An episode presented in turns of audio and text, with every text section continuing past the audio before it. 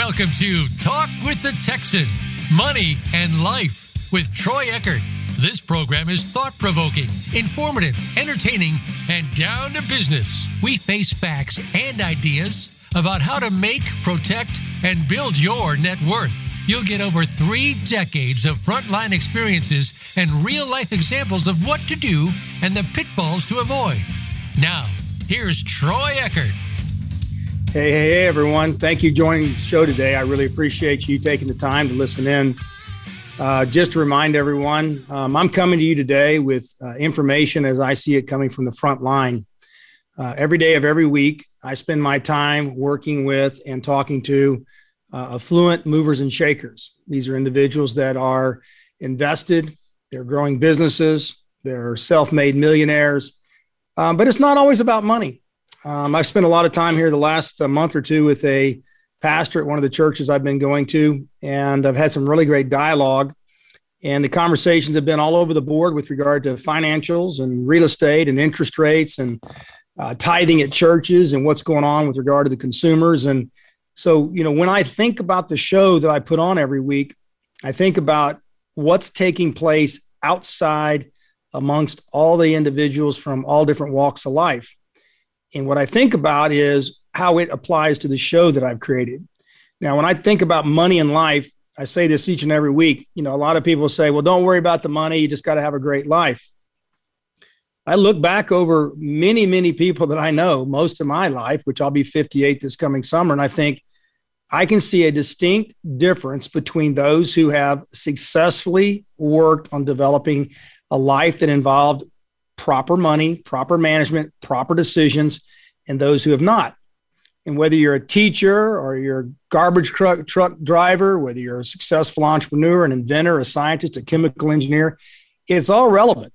I know a lot of people that are engineers that are dirt broke. If they don't get a paycheck this next two weeks, they, they don't have any money. They've, they've done a very poor job planning their life and planning their financials. So when I think of the show as Talk with the Texan Money and Life, I really want to give you information to think about. Now, I've had great feedback uh, from a lot of my investing partners, a lot of people who've come to the show and said, Hey, man, I really like your content. I like what you're doing. And I start looking around. I look at other podcasts and I listen to all these um, so called professional speakers and authors. And wow, I got to be honest with everybody. It's, it's, uh, I'm a very cynical guy. Um, I just find so much of it just full of BS. if I get one more person that tells me they're a number one author, they're the number one podcaster, they're the number one influencer, they're the number one coach, or they're a great coach, or I'm gonna I'm gonna teach you how to be fit on Zoom. You're gonna teach me how to lift weights and exercise and lose weight on Zoom. You're lazy. What you figured out is how you get a bunch of dummies to pay you money, never have your personal services, and you're going to go sit there and tell them how to lose weight. I know how to lose weight. Stop putting food in my mouth. So when I think about my show, I'm trying to give you a little bit more depth. Um, I'm going to tell you that I listen to many of these professionals and I find them to absolutely be a joke. I listened to one on Saturday, won't say the name, started off with this long diatribe for 15 or 20 minutes about some ridiculous story, had this cheese eating grin on his face the whole time. And man, by the time I got to the end, I couldn't listen to him anymore. It was just, it was just nonsense. It was just rhetoric. And he comes up with these three great things that, that a CEO or somebody should do. And they're really nonsensical in what he said. It's like the obvious, like, oh, lead your company, think about the future, and focus on the bottom line. Duh. I mean, that's not coaching. That's not advice. That's like common sense 101. Don't take a chainsaw and cut your leg off. Duh. Today, what I want to talk to you about is something that I think that I have found, I have found specifically in the last 12 months is missing for most people's decision making process. Most people, whether it's investments or business, and I'm going to touch both. I'm going to touch a little bit on the personal side, but I'm going to touch on the business side as well as the personal side. But here's the here's the show today. The show's simple. Is knowing when to exit as important as getting into an opportunity? Knowing when to get out is that as important as when you get into an opportunity well let's think about construction when they build a multi-story building what's called a four-story building have you ever noticed that they pour the foundation the, the, the basis for the entire structure And the next thing they start building is the elevator shaft and the staircase. And why is that? Why would they start building from the inside out and they start building the staircase and it's got the cinder block? And you can see it in any new construction, multi story building. You start looking and what do they do? They do the core of the building, but the core of the building is the exit. So after the foundation, after the idea, the, the cornerstone of what they're going to build, the very next thing they do is they start building the exit. And then they build the building around the exit after it's been put in place. I've been talking to a, a, guy, seems like a really nice guy. Haven't met him face to face, been talking to him for a couple months. Um, seems like he's got a great business idea. I find a lot of flaws in it, but that's not because he's got a flawed company. I just think he knows what he knows and doesn't know what he doesn't know. But I keep asking questions that that I want to have help me get to a point of saying, where are we going with this? I mean, I don't mind listening to the idea. I don't mind listening to the uh, suggestions of what somebody's going to do, but I got to know where you're going with this. Now, this applies to investments and it applies to uh, your personal life and it applies to your career. People will take on a job and say, well, I guess this is what I'm going to do. I'm going to be a processor at an architectural firm and I process plans and I do this and I do that and go, okay, so you do it. Man, you find that a year goes by, then three years go by, then four years go by, then five years go by, and you're going, well, I'm not making all the money I want to make. Well, you've already missed going back to college a little bit. You've already missed a chance to step up the ladder. You haven't expanded your knowledge. So you're kind of becoming a process. You're you're just moving architectural plans from point A to point B. And, you know, unless you do something dramatically different, that's probably what you're going to do, some form or fashion for the next 20 or 30 years. I always wondered as a young uh, young man, I'd go, how did that guy choose to be an engineer, a manufacturer, a doctor, lawyer, pharmacist, dentist? How they choose to be uh, in the cattle business? How they choose to be in whatever business they're in? And a lot of times, probably more often than not, probably 80 plus percent of the time, it was I landed in the job because I got an opportunity. It was what was the best decision for me at the time. I took the job. I've been in it 10 or 15 years. I've kind of been stuck doing this, and this is what I've been doing for 20, 30, 40 years. Well, that's great news, except for one thing. Maybe, maybe you would have been better off doing something else. Maybe you'd had more fun, enjoyed your life more, made more money, had better health, had you done something else, but nothing really evolved because you put your head down, took a path, and stuck with it. Nothing wrong with that if that's what you want. So to me, when I ask the question, is knowing when to exit as important as getting into the opportunity? The answer is absolutely. Because why? Because with 36 years in investments and 36 years in working with self made millionaires and entrepreneurs, all the way from billions of dollars in net worth all the way down to just barely financially qualified to invest, what I found is there's a general pattern. And the pattern is euphoria at the beginning, uh, complacency in the middle, and surprise at the end.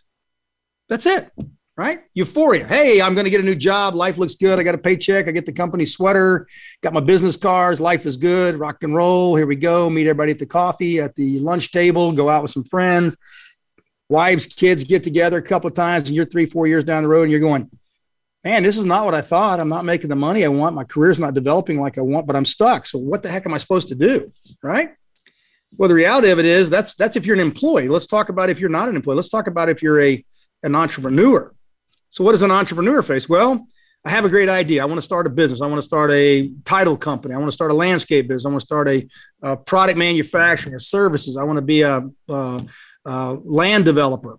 Anything you can think of starts with an idea. The question then is, what do you do with the idea? Now, I can tell you what most people do. They run with the idea. They find some of their own money or somebody else's money. They start with a I got to get going because I need a paycheck mentality. And they start just throwing ideas together.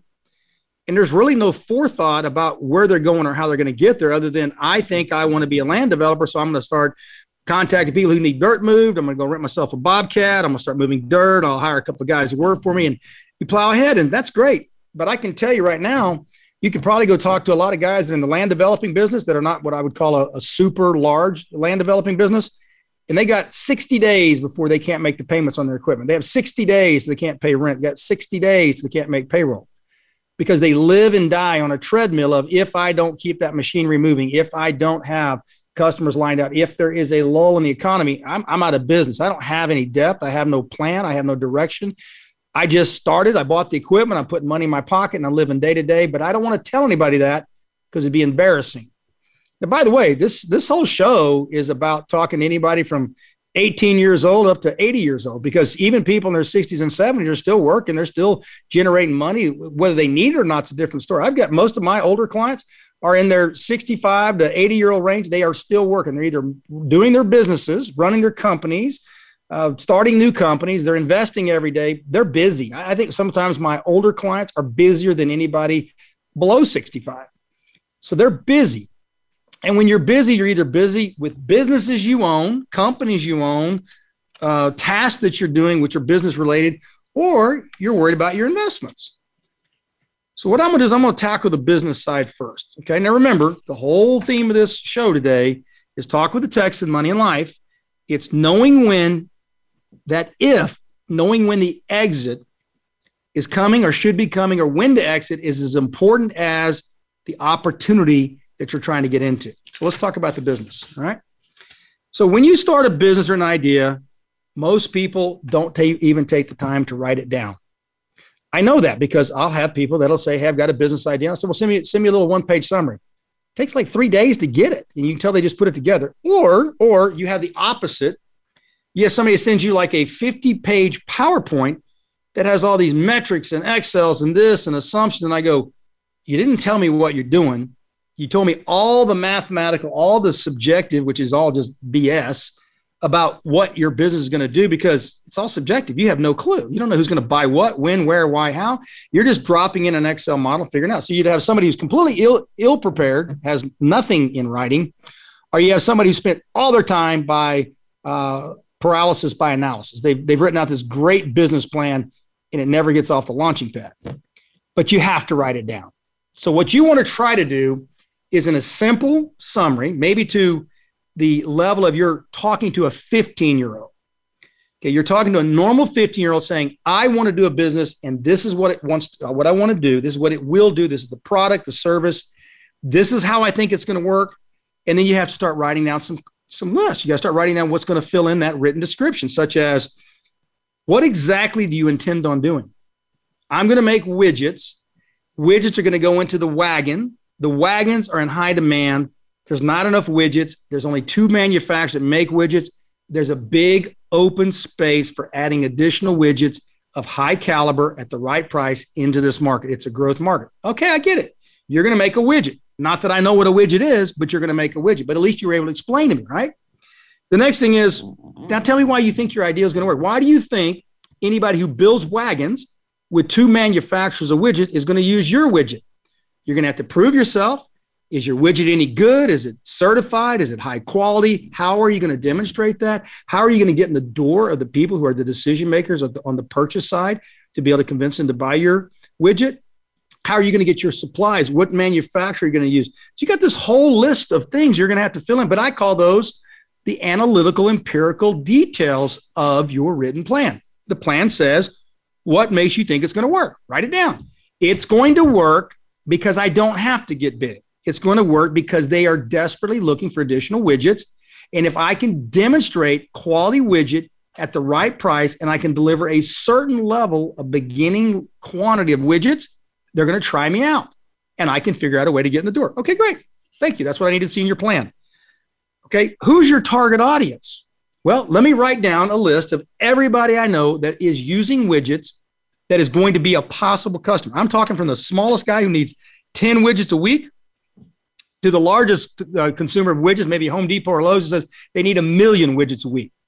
That's my target audience is anybody who can pay me a profit for making widgets that will allow me to sell my product, receive a profit, and do it in a cost efficient and labor intensive, non intensive, or labor efficient manner. That's what I want in my business plan. Okay, so I know who your target market is. Now, that's a pretty broad market. I would require it to be much skinnier, but I'm just going to get to my point about the exit, right? Tell me how it's going to fail. This is the one everybody hates. And every, uh, literally, 99 out of 100 people I talk to about ideas, both in investments and in business, they hate that idea. I just came from an investment conference this weekend and another one just like it about a month ago. And, and I'm like the guy that's throwing water on their fire. I'm in one of the toughest businesses there is because we have lots and lots of failures. I'm in the and gas business. So you go drill 100 wells over a two year period, and probably 70 are dry or, or less than economically favorable. So I'm used to failed ventures as a result of the nature of the business that I've been in for 37 years. But the difference is many other investments, many businesses that you start, many, many entrepreneurial efforts you start, you ask people what their failure is and they don't want to admit it. It's, it's like the, uh, the challenge of the ego Oh, no, no. I've thought about that. I've thought about this. That won't happen. This won't occur. No worry about supplies, plenty of customers. I'm a genius. It just will not fail. I think they're mixing up optimism with reality. I think they're mixing up a wish for a reality. The reality is there are terminal failures in every venture. Your job is to identify those terminal failures and put it up front. For example, how will it fail? You have a heart attack and drop dead the next day. You have a stroke and you can't work anymore. You get in a car wreck and you're tied up in a hospital bed for 60 days, and all your ideas go out the window, and the money that you've invested goes out the window because nobody gets paid, nobody goes to work, and you're not pushing the cart up the hill. Key man sensitivity. Maybe that's your problem. Maybe that's your terminal failure. Maybe your terminal failure is great idea very limited capital. Maybe it's a capital intensive business. Maybe you can go sell a million widgets, but until you get paid for those million widgets, you can't buy the next million widgets worth of supply. So you have this lag time between selling, getting your money back, and then trying to rebuild the next widget. So your customers decide, we can't rely on you. You show up with widgets every other month. Well, yeah, but I, I'm, I'm hurrying. It doesn't matter if you're hurrying or not. I can't build wagons that use your widgets if you can't give me widgets consistently with assurance every month you're going to have to look at the terminal failure and how the idea you have will fail. What level do you get for your uh, for your own accomplishments? In other words, what is it about this business idea that makes you feel that is for you?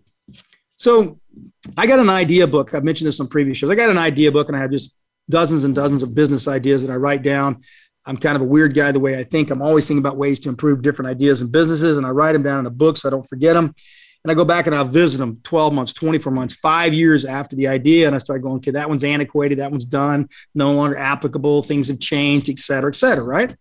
So the reality is, I'm always going to ask, to what level do I get my own feeling of satisfaction or accomplishment by doing it? Now, why is that? Well, I might be really good at uh, cleaning out swimming pools. I'm really good hooking it up, turn on the pump, clean the pool out. When I'm done, the pool is shiny and blue. It's not what I want to do for a living. I don't want to go clean somebody else's pool. I don't want to go clean my own pool. I just know how to clean my pool really well when and if I have to do it. That is not something that I agree to do. That's not something I want to do. And I get zero accomplishment or satisfaction or feel good by cleaning my own pool. So that's what you want to make sure. Make sure that because you're good at software programming, you're good at accounting, or you're good at whatever manufacturer, you're good at engineering design, make sure that that is actually something you want to do and not something you're doing because of default, meaning you were good at it. They stuck you in there. You stuck yourself in there. You started a job that you re- or a career or a business you thought was really good. And you go, yeah, that's not what I want to do. Do you know how many midlife crises there are? Because people get to be 35, 45 years old. They say, I've been doing for 20 years something I absolutely hate. I'm going to go do something else. I just talked to a guy today. He's, he's doing some work for him. And he said, Hey, I, I was a police officer for 30 years. I starved to death. So he said, I started a fence company on the side. I've been doing fences for as long or longer than I've been putting in uh, my time as a police officer. I said, What do you think? He goes, Well, I like the benefits of the police officer, but it was dangerous. I make a lot more money with fences. He goes, But I was able to enjoy both careers at the same time. And when I retired from the police uh, officer's role, he said, I was able to take on my fence building business full time and I'm a happy guy. That's a guy who found balance in his career, balance in his economic benefits, and was able to use his skills to do a dual role, which is safety, satisfaction, retirement, pension from the police force, and a sideline business that allows him to build a fencing business, which is obviously a very good business. I've waited for months for him to get there because he's in such high demand. Okay, that's part of what can happen. Let's roll this over into investments. Now, shows money in life, right? So part of having money is having the right decisions in life. So let's talk about investments. Now, this is the scariest part because I'm going to tell you right now, most of you, when you think about investing, you don't think about starting a business as an investment. And the fact is, it's absolutely incorrect. Your time is the most precious asset you have. Somebody says, Hey, I want to sit down and have a meeting with you and talk about this idea. First thing I think is one, do I know you and do I want to invest my time in listening to you? And that's the honest truth. Now, maybe I didn't think that 30 years ago. Today I do. Today I'm thinking, I don't know you that well. I need a lot more detail before I'm going to commit an hour of my time. And even then, I want to know what you want to talk about as far as uh, tying up my time. So I looked into an investment about a week ago and it's online. It was on Facebook and said, Hey, if you're interested in this particular whiskey product and you want the offering documents, go ahead and send it to me. So I filled it all out. I've yet to get the documents. What I get is a salesman saying, We want to set up a call with you. We want to do this. You got to fill it. And I wrote back and I said, You offered, I didn't ask, you offered that if I fill out my information, that you, in fact, will send me the offering documents for this whiskey barrel investment, which you say you're promoting. And what do you do? You reject my request for your documents. You want to have a call with me. Well, if I wanted to call, I'd go stand on a street corner and ask a, a stripper to, to, yell at me across the street, or I get a, a drug dealer to holler at me that he's got some drugs for sale. I asked you to send me what you said you would send, and you don't send it. So when it comes to investments, I look at my time as being the most valuable asset. How much do can I rely on whoever I'm investing with, the product, the company, the sector? How much of my time is it going to take up? The more time it takes up, the less I'm interested because that's the most valuable, precious commodity that I have. If you're asking me to go buy homes and fix them up and flip them, the answer is absolutely not. If you're asking me to go start a restaurant chain or franchise and I got to work inside the restaurant, the answer is absolutely not. If you want me to set up a landscaping business and I'm going to have to go sit on a mower and mow the grass, the answer is absolutely not. Why? Because I don't have the time. I want to balance my life with my money, and I want my money to be smartly made, and I want my money to be smartly invested by figuring out how to expand and and du- duplicate, if not make triple the amount of time that I have available. But when I do come to looking at investments, it's pretty simple. What do you know about that investment class? Now, don't get me wrong. Some of you are nervous, nervous Nellies. I don't know anything about crypto, so I don't want to hear about it, discuss it, or know about it. Let me tell you the best way to learn not to hit your thumb with a hammer. Y'all ready? Hit it one time and watch how many times you get your thumb out of the way of the hammer. Sometimes the best lessons in life are the ones where you try something and you learn the experience of either pain or gain. Sometimes what you have to do is you have to figure out what you don't know and what you do know. So here's my point I'm going to learn about a whole lot of different investment sectors and a whole lot of different investment opportunities, whether I intend on investing in them or not. Same reason why I asked for that whiskey barrel information. I wanted to see how they structured their deal. I want to see what they were talking about. I want to see what their investment model looked like. I wanted to see what that industry or space looked like. I wanted to see why they felt like it was a great investment at the time. I wanted to know all I could about that investment because if it all panned out and it looked great by my own analysis, maybe I'll invest. The flip side is I want to know what the market thinks is a good investment because if I want to promote something that they should invest in, I have to know what the market considers to be viable. So you need to know what you know. You need to know what you're good at. If you're not really good at risk investments, you can't stand risk, no, no loss of preservation capital, then you need to avoid risk like the plague. You need to stay out of things that have risk. It means your yield will be lower, but at least you know what you're not going to invest in because you don't want to make part of your exit plan failure. You don't want part of your exit plan mean to be a complete loss of principal, bankruptcy, liquidation. You want to make sure that your exit plan in the opportunity you choose has some kind of rational end. What does that look like? Do I sell it, liquidate it? What do I do? Right? Um, you need to ask yourself how complex is the asset class? Now, I, I don't mind that maybe something's in oil and gas, something's in cryptocurrency, something's in cannabis, something's in international investing in mines or precious metal. I get that. I, I, actually had a guy that I talked to on precious metals about two weeks ago. I could tell he really knows what he's talking about. He really believes in his strategy. But we were talking slightly two different languages. I'm talking about buying precious metals to hold because I like it. He's talking about buying precious metals to trade on a platform and looking for ins and outs and exits and ups and downs. I said, that's not what I want. I, I'm not looking to be a trader. I'm looking for an investment class that I think is going to help me during inflation. I'm looking for an investment class where I own the tangible assets. I'm more concerned about preservation of capital, slow growth, and having the fewest moving parts, which is why I thought precious metals would work. Nice guy, great information, but we were talking two different languages. So to me, his trading platform became very complex very quick, and my interest level became very low.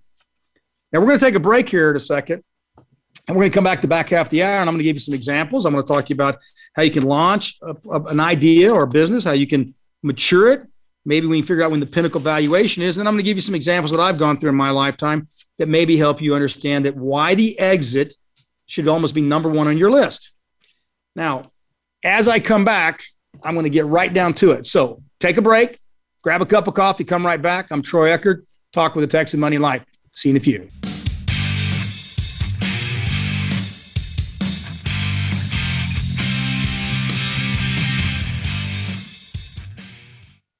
Become our friend on Facebook. Post your thoughts about our shows and network on our timeline. Visit facebook.com forward slash voice America.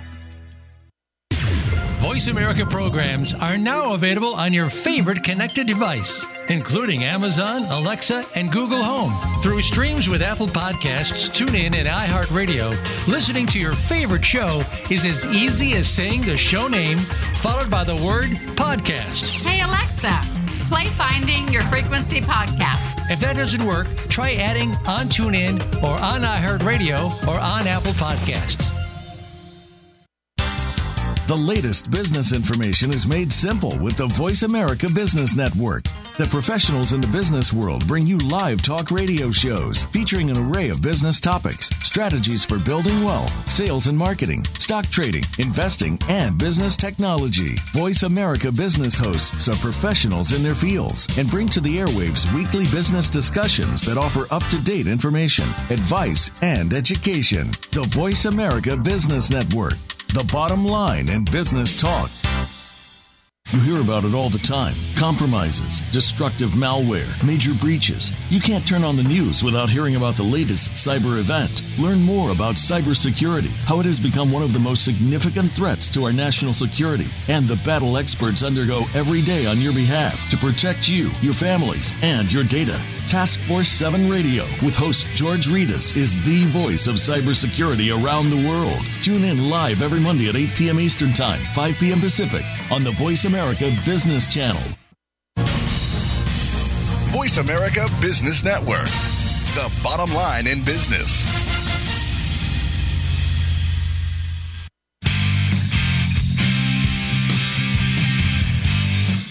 This is Talk with a Texan Money and Life. To reach Troy Eckert or his guest on the live program, we invite you to call in to 1 866 472 5790. That's 1 866 472 5790. Or send an email to Troy at talkwiththetexan.com. Now back to the show. Hey everyone, thanks for coming to the back half of the show. This is Troy Eckert, Talk with the Texan Money and Life. Today's show, we asked a simple question is knowing when to exit something as important as getting into an opportunity from the beginning. In other words, when you have present uh, an opportunity to get into an investment or a business or even a relationship, is it really good to know at the beginning how you're going to get out if in fact you need to get out? If you don't need to get out, then it's, then it's just a good safety net. It's kind of like building a uh, escape ladder on a second story building that one day the building may catch on fire, you might be able to get out. But if you never have a fire in the building, then you have a, a unused tool. And what I want to do is just let you know that in, in life, it's probably a good idea to always think about the what ifs, the what if, what's going to happen if things don't go right. So what we were talking about before we took a break was we were talking about the investment world, things like what you might be thinking about before you make an investment. Like, what do you know about a certain investment? Um, how complex is the investment asset class? How many layers are there in the investment? How many people, how many different uh, corporate governance documents are involved between you and the actual asset? You invest in an LLC that owns an LLC that's invested in a partnership that owns assets in another country? You have a managing operating agreement. You have other contracts in place, and you're simply an LLC member or you're simply a, a partner in a venture, and you're asking yourself, how far are you away from that particular asset?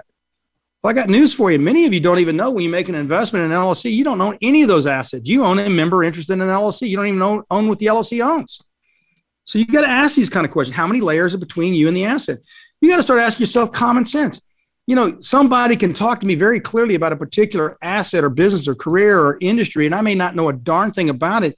So I'm going to have to take the common sense of what I already know about other industries that I'm more familiar with, other investments I'm already familiar with, other careers I'm familiar with, and use that as a foundation of the questions I'm going to ask, the expected answers I would get, at least the commonality or similarities between what I already know and maybe the new subject matter.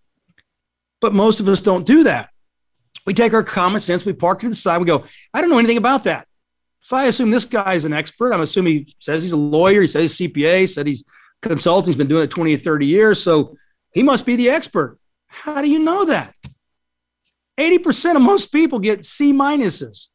I'm telling you, most people in most industries, they're terrible at what they do. If you were to ask and actually get the grade average for your doctor or your CPA or your lawyer, you might be shocked to see how poor they were at the very skill set they're supposed to have. You would be shocked. All right. The other thing is you need to ask yourself in an investment what are some of the fatal flaws? What are the flaws of the investment? Now, they're not going to tell you. They're not going to tell you. They're not going to tell you that buying that next residential piece of property that you're paying top dollar, that the interest rates are going up. So that means the next person's not going to be able to afford the house. They're going to beat you down on the price. Your tenants may not be able to pay you enough rent to cover what you need to make as far as a yield against inflation. No one's going to tell you that. They're going to sell you the house, the rent house, the flip house, and say it's a great investment. It's like the same thing we've done the last five years. And the truth is, it has fatal flaws. What gets to the top of a market is the one that has the least amount of room for error. It has the greatest room for deterioration in value, value and being pulled back down causing a loss of principal, loss of investment dollars. So I need to know what the fatal flaws are. So if you were in oil and gas, somebody might say, well, yeah, go, drill an oil well. What's, the, what's the worst thing that can happen? Oh, it can be a dry hole. That's not the worst thing that can happen. Many of you are probably going to be shocked. The worst thing that can happen in a dry hole is the person that sold it to you didn't actually pay for the dry hole. They kept your money. The well drilled, good or bad, they tell you it's a dry hole. So now it's a Ponzi scheme. But what's worse is the IRS audits you and finds out that they didn't drill the well, so you don't even get the tax right. You don't get the tax write offs. Your money's stolen. You can't even take a write off on the money that's stolen unless you hire a lawyer to go sue them and show the IRS you legitimately tried to recover your money. That's worse than a dry hole. But you think a dry hole is the worst thing that can happen to you. And that's why I say with any investment, I better know the fatal flaws. And the fatal flaws are not going to be obvious because if you sh- if you saw the flaws, you wouldn't make the investment. You wouldn't get in that investment class. You wouldn't start that business. There's a ton of investment flaws. There's a ton of terminal failures. And sometimes the only way to know that is you got to do like me. You got to have 36, almost 37 years of business experience and say, I've done that before. I've seen that before. I've seen that trick played out. I've seen how this is played out. And therefore, I am going to be a lot smarter and wiser. There is a reason you join investment clubs. And by the way, when you join these investment investment clubs, or you have what they call these aggregators and gatherers online, they all are driven by fees. They all act like you're your buddy. Hey, we've created this investment group, and guess what? We're all going to do this together. Guess what? You're nothing more than sheep that they're going to shear because you sit there and let them convince you that they're a nice, gentle person who's going to put you in all these deals. And they do it because they just love you and love the way your return is going to be. That is horse nonsense. The truth of the matter is use your common sense. How about asking for a track record? How about asking for a proof of concept? How about saying, invite me to one of your partners? Let me talk to 10 of your other partners. When do you have a gathering of your partners so I can ask them? Let me compare your strategy in that particular investment sector to other participants in that investment sector. Let me measure them one by one. By the way, Mr. Sponsor, Mr. Investment Offer, why don't you tell me who my five potential other competitors are? Who's your five competitors in your space? If you're doing multi-family uh, housing and you're raising partnership money or LLC money, tell me who the four biggest competitors you are that are in multifamily. I don't need the billion dollar company. If you're raising four apartment deals a year, tell me who else raises private apartment deals a year. Let me compare them. Oh, well, I don't really know who that is. That's BS. Of course, you know who it is. They're fighting for the same investment dollars. Now, this applies in business, as I mentioned before the half hour. This applies in, in investments. Know what you're up against. You've got to really ask yourself at both the business side and the investment side what do you expect to get out of it? So let's take an investment. Let's say you're going to go in and buy uh, interest in, a, in an oil well. Well, what are you doing it for? I need the tax write-offs. Big deal. If you want a write-off, just go throw your money down a drain. You got a loss. The IRS will give you a write-off. What are you doing it for? Well, I would like to make income. I'd like to reduce my taxes and get some kind of tax deferment. I would hope I can make a good rate of return commensurate with the risk. And I'd hope that it works so I could keep doing it with the same company, the same kind of opportunities and create a portfolio of producing oil and gas wells. Well, that makes a lot more sense. If you're only doing it for a tax write off or tax loss, hand me your $100,000. I'll burn it with a match. You got your loss. You told me that's what you wanted. You wanted a write off. Do you want a write off? I don't. I want to make money. The fact it has a write off, that is an attribute or characteristic of investing in wells. All right, let's step forward. I'm going to give you an example. So I want to start a new business. Here's the way I there's three things I'm looking at when I start a business. Now, that's not everything, it's not all the time. I'm just saying in general, these are the three things I look at. How am I going to launch it? How am I going to mature it? And then what's the pinnacle valuation? Now, let me help everybody understand something. I've had hundreds and hundreds of investors as partners for the last 36 years. And I don't even know how many senior, elder investors who created family businesses and they realized in their 60s and 70s their kids are not going to run the business. Their kids are out playing. All they want's money. They don't have any heirs. And they're watching this business they built their entire life sit on this on this edge, this razor's edge. And the razor's edge is what do I do with it? Do I sell it? Do I not sell it? And I will tell you, the majority of the time, they never sell. They hold it thinking they're going to give it, uh, you know, they're going to sell it after they die. They're going to give the money to the kids. They're going to give the kids are going to come run the business. What I've seen, the majority of my observation is when they get down to it, their health fails. They don't sell it. Their state gets it. They sell it like a fire sale. And this beautiful, wonder, wonderful 20, 50, 100 million dollar business is in shambles and sells for pennies on the dollar. Why? because there is a day in time when things have reached its maximum maturity. So let's go through the, the process and I'll get to that point of liquidation or at least a decision making of the pinnacle valuation. Let's talk about the launch. Now, I, did, I, I, I don't know how many startups and deal, projects and new ventures I've done, well over a thousand in my, in my career. I mean, well over a thousand. I'm really, really good at dissecting, starting, and creating these, these, these business ideas. Okay in my view, you got to have what I call the launch. The launch is what's the idea? What people do you need? Okay. Who is your customer? Very, very clearly defined. Who is my customer that is going to buy my service or my product? And then I need to know who the competition is. I don't really care about the competition because if I do my job right, my product and my service is really good and I price it right, I'm going to find that customer. But in the meantime, that customer is using somebody else.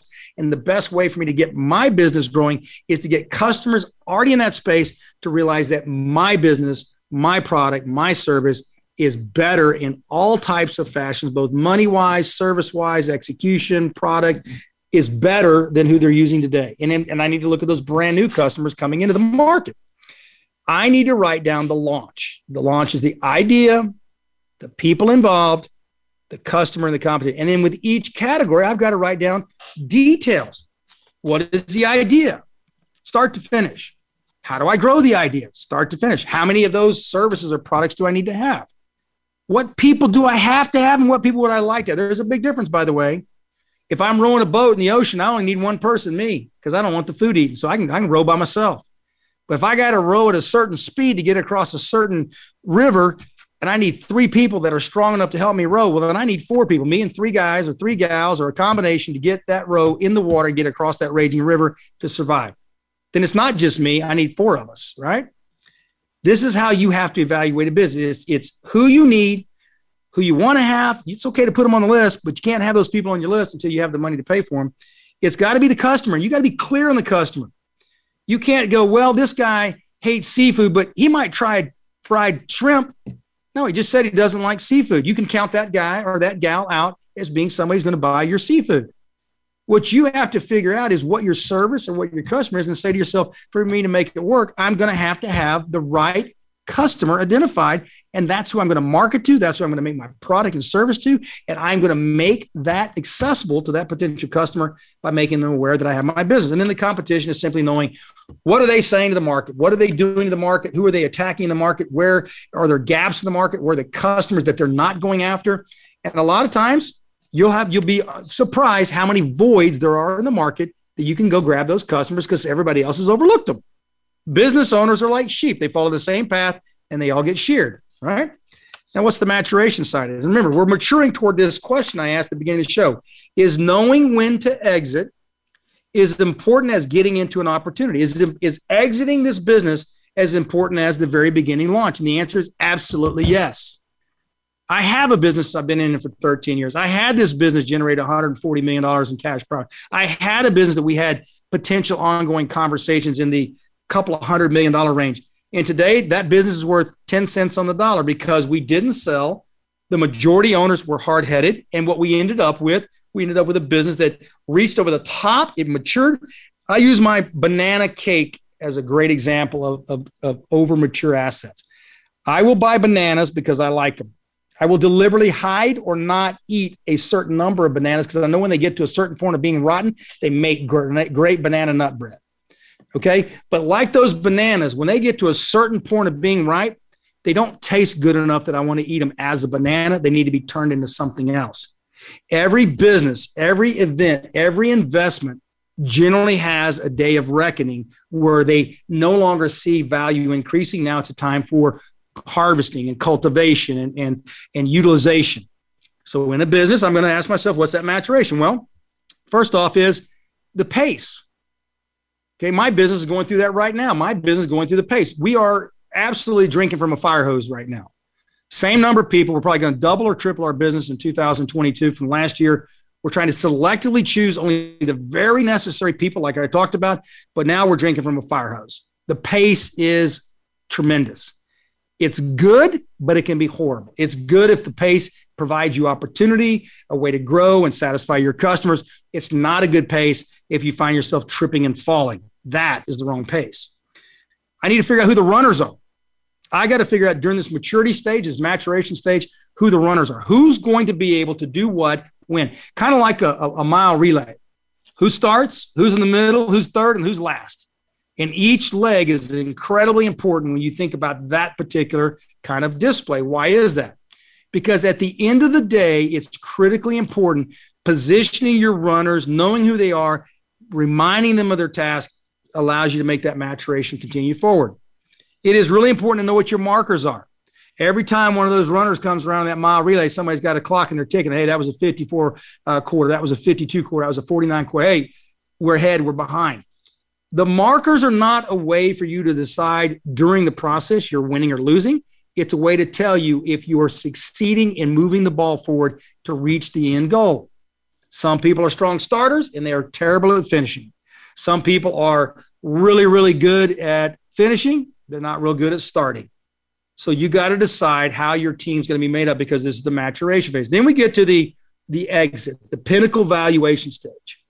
Now this goes to investments, this goes to businesses and this goes to relationships. All right. And I'll throw that in here in a second. The pinnacle valuation is as follows. When is it best? Watch this. Don't be don't be shy. The question is when is it right for you to get out? Not your employees, not your wife, not your husband, not your share. When is it the best chance for you to get out based on what you see from the launching and the maturation? Why is that? Because if I'm in a position of not being able to be motivated to move forward, I actually become the cancer.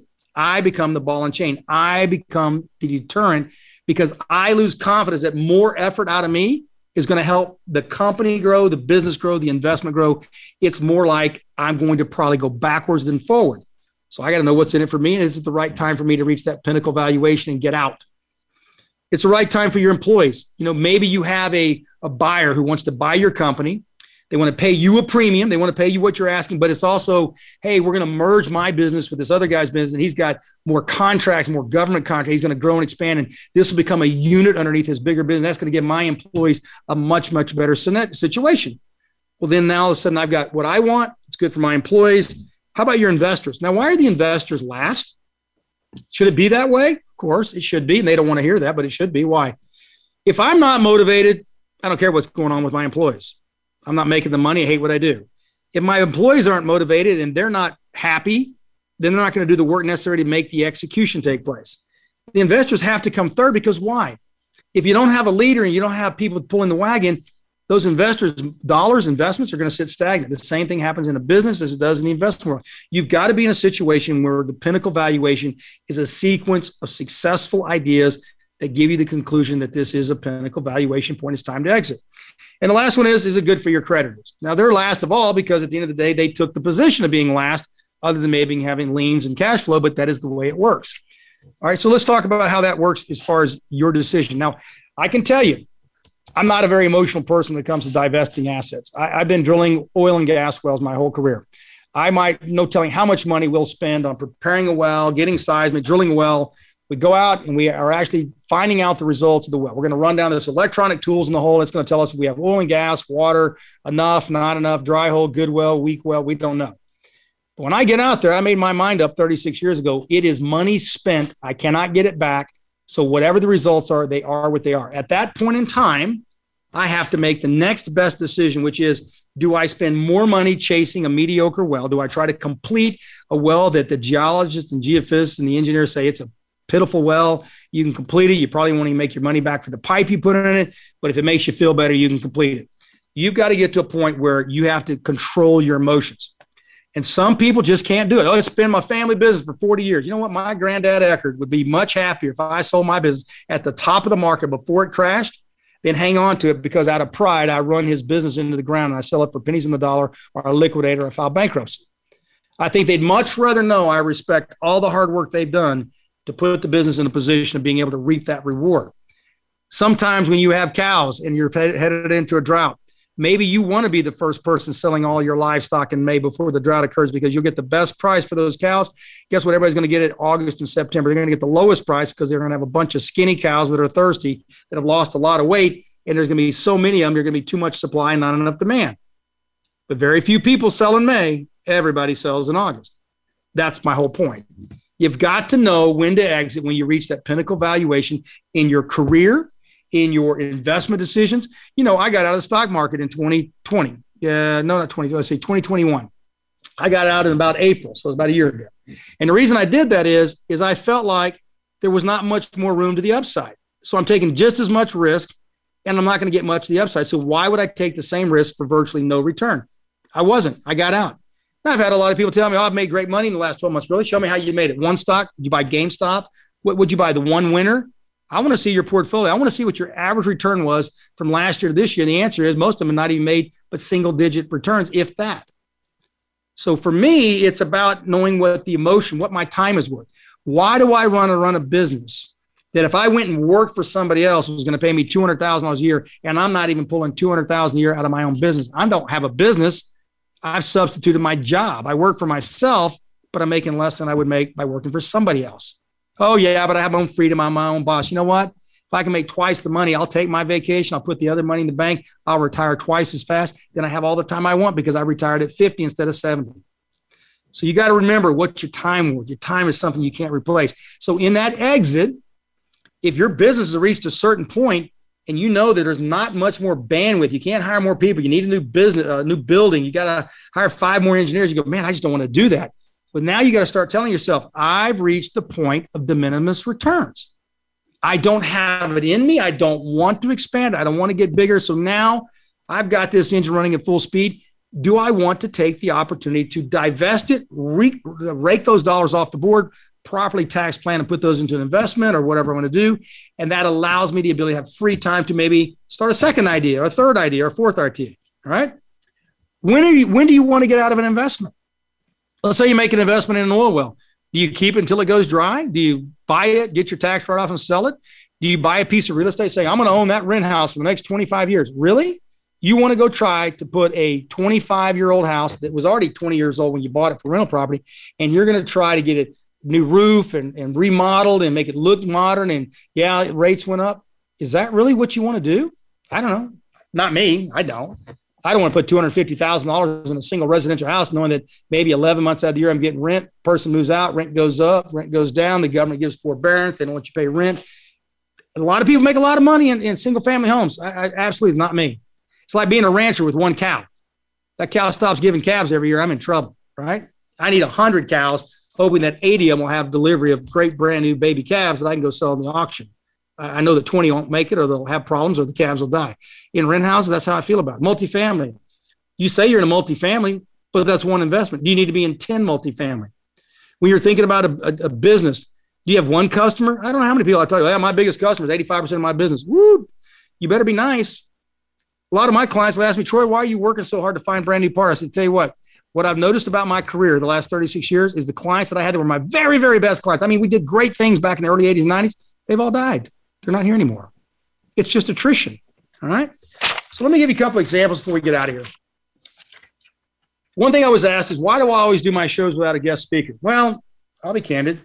It's hard to find somebody I enjoy talking with. It's hard for me to find somebody who doesn't come on and they give me very, very thin input.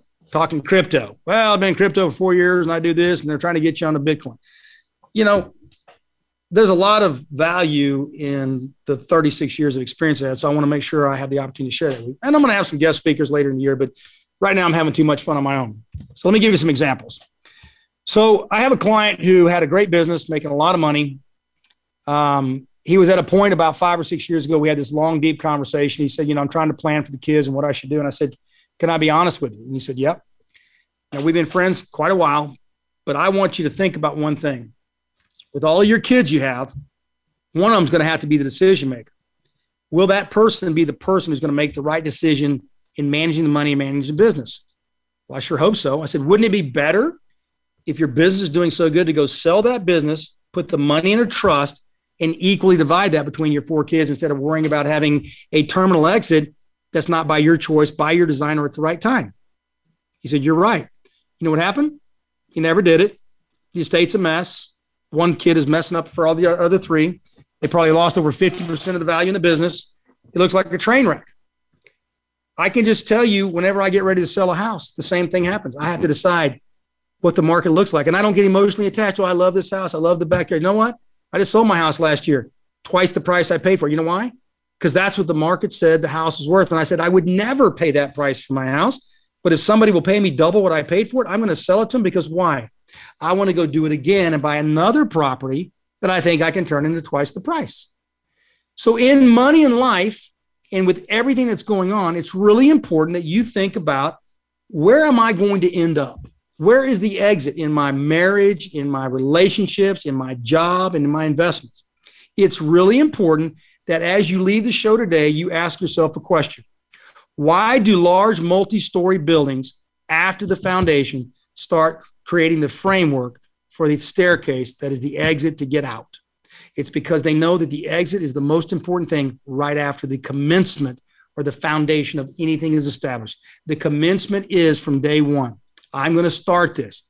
But if all things negative inside my control and outside my control occur, how am I going to get out and give myself a second chance at a new start? Hey, listen, my name is Troy Eckert. This is Talk with the Texan Money and Life. I am honored to have you as my guest and keep bringing the ideas. I love what you're doing. You guys have a fantastic week and thanks for everything. Thanks to all our incredible friends for joining Troy for today's show Talk with the Texan Money and Life. Please join your host, Troy Eckert, for another edition of the program every Monday at 2 p.m. Pacific Time and 5 p.m. Eastern Time on the Voice America Business Channel. Follow Troy, engage him, challenge him, but most importantly, listen to him. Three decades of expertise at your disposal. We'll see you here next week.